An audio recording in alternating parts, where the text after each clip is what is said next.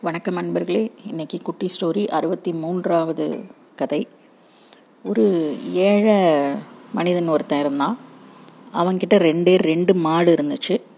அதில் கிடைக்கிற பாலில் தான் அவனோட வருமானமே இருந்துச்சு. மனைவி குழந்தைகளோட வறுமையில் தான் வாழ்ந்துக்கிட்டு இருந்தான். அப்போ அவங்க ஊருக்கு ஒரு ஞானி வந்தாராம். அந்த ஞானிக்கு வந்து நிறைய பவர்ஸ் இருக்குது அப்படின்னு சொல்லி ஊர் மக்கள்லாம் பேசுகிறாங்க அப்போ அந்த ஞானியை எப்படியாவது நம்ம பாத்திரணும் அப்படின்னு சொல்லி அந்த மனுஷனுக்கு அந்த ஏழை மனிதன் ஒருத்தன் இருந்தான் இல்லையா அவனுக்கு வந்து ரொம்ப ஆசை. அவரையும் தேடி பிடிச்சி அந்த சக்தி வாய்ந்த முனிவர்கிட்டையும் போய் பேசிட்டான். அப்போ இந்த மாதிரி என்னோடய வாழ்க்கை வந்து ரொம்ப கஷ்டமான நிலமையாக இருக்குது இதை எப்படியாவது மாற்றுங்க அப்படின்னு அவன் கேட்டுக்கிட்டான். அப்போ அந்த ஞானி வந்து ஒரு ஆசி சொன்னார் ஒரு ஆசிர்வாதம் கொடுத்தார். இன்னைக்கிலிருந்து உன் வாழ்க்கை உயரும் அப்படின்னு ஒரு ஆசிர்வாதம் பண்ணார்.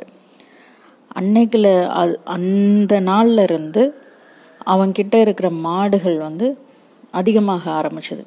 அதாவது அதிகமாக பாலை கொடுக்க ஆரம்பிச்சது. இவன் பாலை விற்று அதிகமான மாடுகளாக அதை மாற்றினான் அவனுடைய வருமானம் அதிகமாச்சு. அவன் வந்து ஒரு நல்ல நிலைமைக்கு வந்துட்டான்.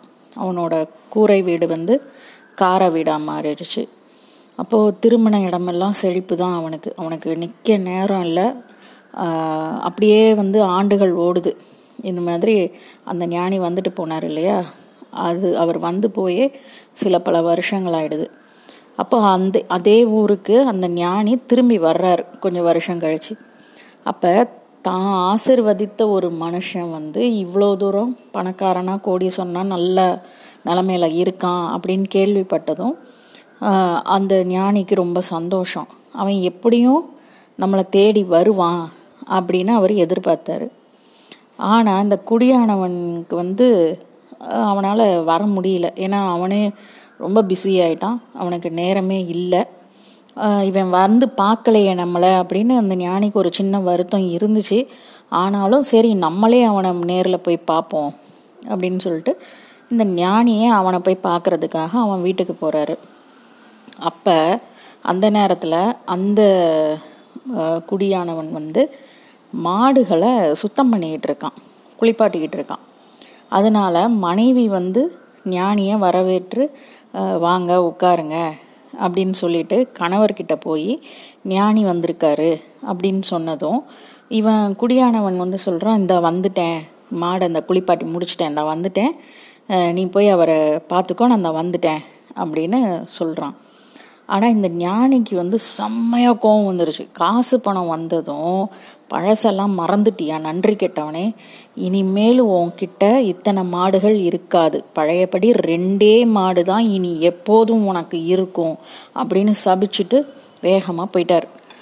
அவர் அங்கே வீட்டுக்கு உள்ளே இருந்து அவர் சபிச்ச அந்த சத்தம் வந்து பின்னாடி புழக்கடையில் மாடுகளை குளிப்பாட்டிக்கிட்டு இருந்த குடியானவன் காதலையும் விழுது.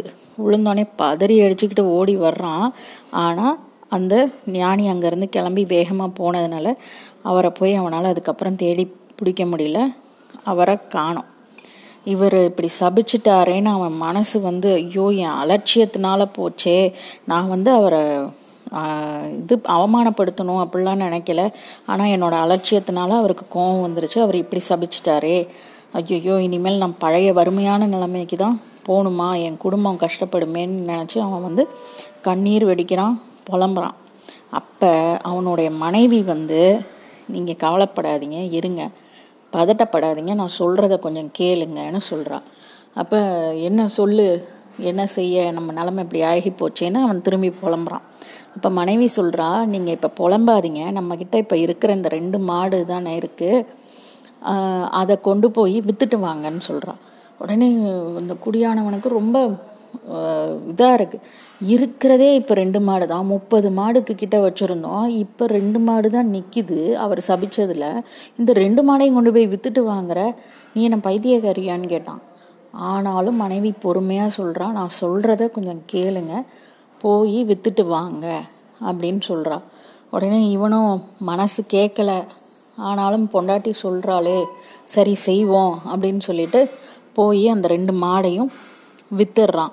வித்துட்டு வீட்டுக்கு வந்தா அப்படியே கண்ணில் கண்ணீரோட மனசு கணக்க கணக்க கஷ்டப்பட்டுக்கிட்டு வர்றான். அப்போ மனைவி வந்து முகத்தில் முழு அப்படியே ரொம்ப சந்தோஷத்தோட வாங்க வாங்க வந்து கொல்லப்புறத்தில் போய் பாருங்க அப்படின்னு சொல்கிறா அப்போ இந்த குடியானவனும் சரின்ட்டு போய் கொல்லப்புறத்தில் பார்த்தா இவன் ரெண்டு மாடை வித்துட்டு வந்தான். ஆனால் வேற ரெண்டு மாடு அங்கே நிற்கிது இவன் வித்த மாதிரியே நல்ல மாடாக இருக்குது ரெண்டு மாடு. உடனே இது எப்படி அதிசயம்னு அவன் கேட்குறான் அப்போ தான் மனைவி சொல்கிறா நம்மளோட சாபம் வந்து நமக்கு ஞானி கொடுத்த சாபம் என்ன? எப்போவும் உங்ககிட்ட ரெண்டு மாடு தான் இருக்கணுங்கிறது தானே. அப்போ நீங்கள் ரெண்டு மாடை விற்றாலும் அதே இடத்துக்கு ரெண்டு மாடு திரும்பி வந்துடும் கரெக்டு தானே? அப்போ அவர் கொடுத்த சாபத்துக்கு நமக்கு ஒன்றும் பங்கம் வராது கவலைப்படாதீங்கன்னா அப்படின்னு இந்த மனைவி சொன்னான். அப்போ தான் அவனுக்கும் திருப்தியாக உரைச்சிது. ஆமாம் இப்போ ரெண்டு மாடை தினமும் ரெண்டு மாடை ரெண்டு மாடை விற்க ஆரம்பித்தான் இப்போ முன் முந்தி இருந்த பால் விற்று சேர்ந்த காசை விட இப்போ மாடு விற்று சேர்ற காசு இன்னும் அதிகமாயிடுச்சு. அதனால் வாழ்க்கையில் சில நேரத்தில் தடுமாறும்போது மனைவி பேச்சை கேட்கலாம். தப்பே இல்லை. இந்த கதை கணவர்களுக்கு மட்டும் இல்லை மனைவிகளுக்கும் தான் கணவர் பேச்சை கேட்கலாம். தப்பில்லை. அந்த பெண்கள் வந்து குணவதியாக இருக்கிறதுக்கு ஆண்களும் காரணம்தான். நன்றி.